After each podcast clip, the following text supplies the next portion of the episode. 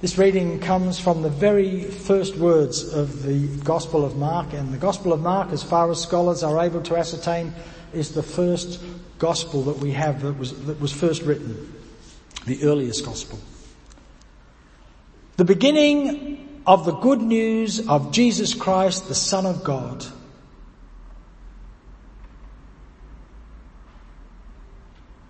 As it is written in the prophet Isaiah, See, I am sending my messenger ahead of you who will prepare your way. The voice of one crying out in the wilderness, prepare the way of the Lord, make his path straight. John the Baptizer appeared in the wilderness, proclaiming a baptism of repentance for the forgiveness of sins, and people from the whole Judean countryside and all the people of Jerusalem were going out to him and were baptized by him in the river Jordan, confessing their sins. Now John was clothed with camel's hair and a leather belt around his waist and he ate locusts and wild honey. He proclaimed, the one who is more powerful than I is coming after me. I am not worthy to stoop down and untie the thong of his sandals. I have baptized you with water, but he will baptize you with the Holy Spirit. For the Word of God in Scripture, for the Word of God among us, for the Word of God within us. Thanks be to God.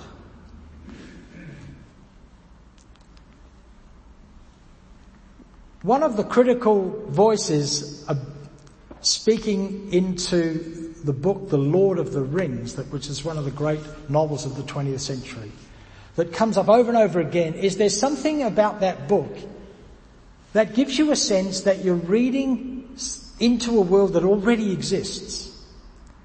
That it's not just sort of beginning at the beginning and ending at the end, but there's a whole world prior to it that we don't have access to. And in fact, the Tolkien estate has been releasing writings of Tolkien about other issues within the Lord of the Rings and around it for years. And there was an announcement uh, in the press the other day, they're going to release another one uh, in 2021, and it'll be little essays about uh, why elves are the way they are physically, why dwarves have beards. He wrote voluminous amounts of stuff about Middle Earth. We've only got uh, Lord of the Rings, we've got The Hobbit, and we've got the Silmarillion and, and other things now, but there's this whole world going on. And there's something about Mark's gospel that's a little bit the same. It's as if we're sort of tapping into something that's been ongoing forever and will go on forever. Remember the other gospels all begin with something about where Jesus comes from and who he is. The gospel of Luke, the gospel of Matthew, and the gospel of John in all different ways give us something of the Christmas story. And if you're here Christmas Eve, we will hopefully, if we're still able to meet, we will, we will hear some of those uh, origin stories. But we never hear the origin story from Mark because there isn't one. This is what we get. But it begins with the word that the great story that the Jews carry with them all this time begins. The beginning. In the beginning, Mark begins the beginning. And this is a novel, uh, this is a, a, a, sorry, a gospel that will make novel claims. Radical claims. But it begins with a reminder that this is the way God has always been present in the world. If you're a good Jew listening to this, the language is the same, beginning. So whatever's going to happen in this gospel, and strange things will happen, it's somehow part of the great universal story. This is just a sort of a fragment of it. And to underline that, we get information about John, what he wore and what he ate, which is not common in the Gospels. We don't know much about what anybody else wore. But of course, the reason we know what John wears is because he is, in this Gospel, a prophet. He's like the prophets of the old ways. He's like the prophets that would come and bother people all the time. All the way through the Hebrew scriptures, the prophets are bothering those, particularly those in power, those who felt they knew what to do, those who thought they had the imprimatur as to how to do things. Prophets were outside of the structure, and this one was in the desert, physically outside of everything. It would be like someone today turning up at Parliament House dressed as Ned Kelly it's this juxtaposition of this person is obviously trying to make some sort of a point that's much more different than, than what we're used to. He is, whether you think Ned Kelly was a folk hero or just a crook, he was, he represents something in Australian society. And if you stick a tin hat on, you, you're beginning to make a political statement. So a man turning up dressed in camel skin with a leather belt is making a massive statement about the work of God that's already been going on since the universe began and all the way through our great cultural story, if we're Jews, through Elijah, the great prophet. And here we are now. No wonder people are paying attention. But it's not John coming as this kind of Elijah type prophet figure is not harking back for the good old days. He's not trying to make Judea great again. It's not, it's not what he's about. You know, in the old days, it was so much better. There wasn't this and there was that and, and he's not trying to do that at all. He's not trying to be sort of a John Howard uh, with his white picket fence ideas from the late 80s when he was first leader of the opposition before his successful term as Prime Minister. Because this begins in the beginning, or sorry, the beginning of the good news of Jesus Christ, the Son of God. It's an extraordinary set of statements. If you saw this week's little article in the, in the Clayton, I tried to spell some of that out. Good news is the statement, the announcement that you make when you are making an official statement that you want everybody to hear that's going to be good news if you happen to be a Roman citizen, maybe not so good news if you happen to be a slave. It's the good news, it's an announcement. And that this person, this Jesus, who nobody knows anything about, there's nothing about him. Later on it says he comes from Nazareth. Whew, that's a big deal. You know, like that's not really an imprimatur, is it? It's not really a kind of, uh, he, he comes from Hicksville. That's all we know about him. But at the, right at the beginning, it says he's Messiah. Messiahs were anointed. They were given the imprimatur by, by the whole culture and by those in authority.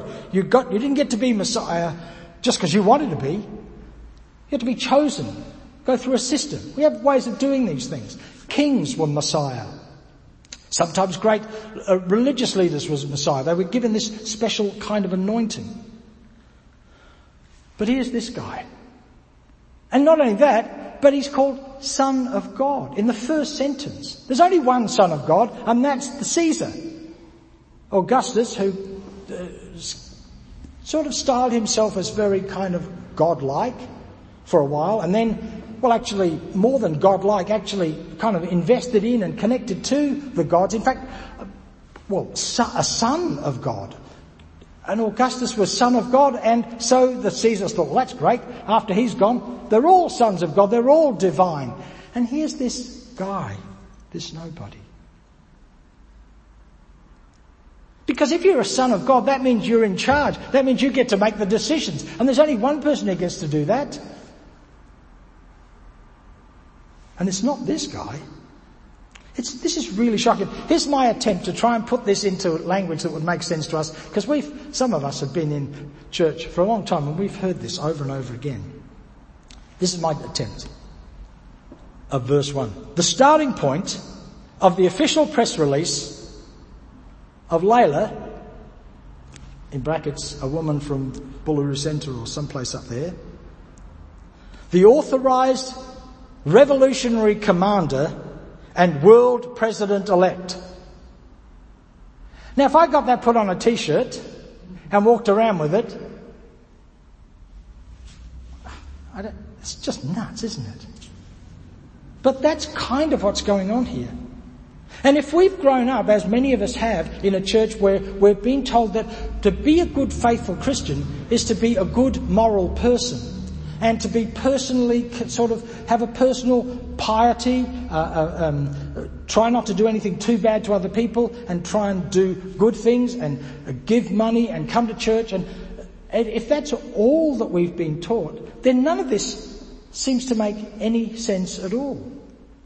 Because it's all about the world in which we all have to live. It's all about how we get things done. It's all about what we often call politics. Of course, it's not, there's no such thing as politics. There's only community and how we organise ourselves. Politics isn't some sort of weird thing done by weird people. It's just the way we've chosen to organise ourselves and we're lucky in that we have to, can organise ourselves by voting for each other and some of us are hopefully doing the things we've asked them to do when we vote for them.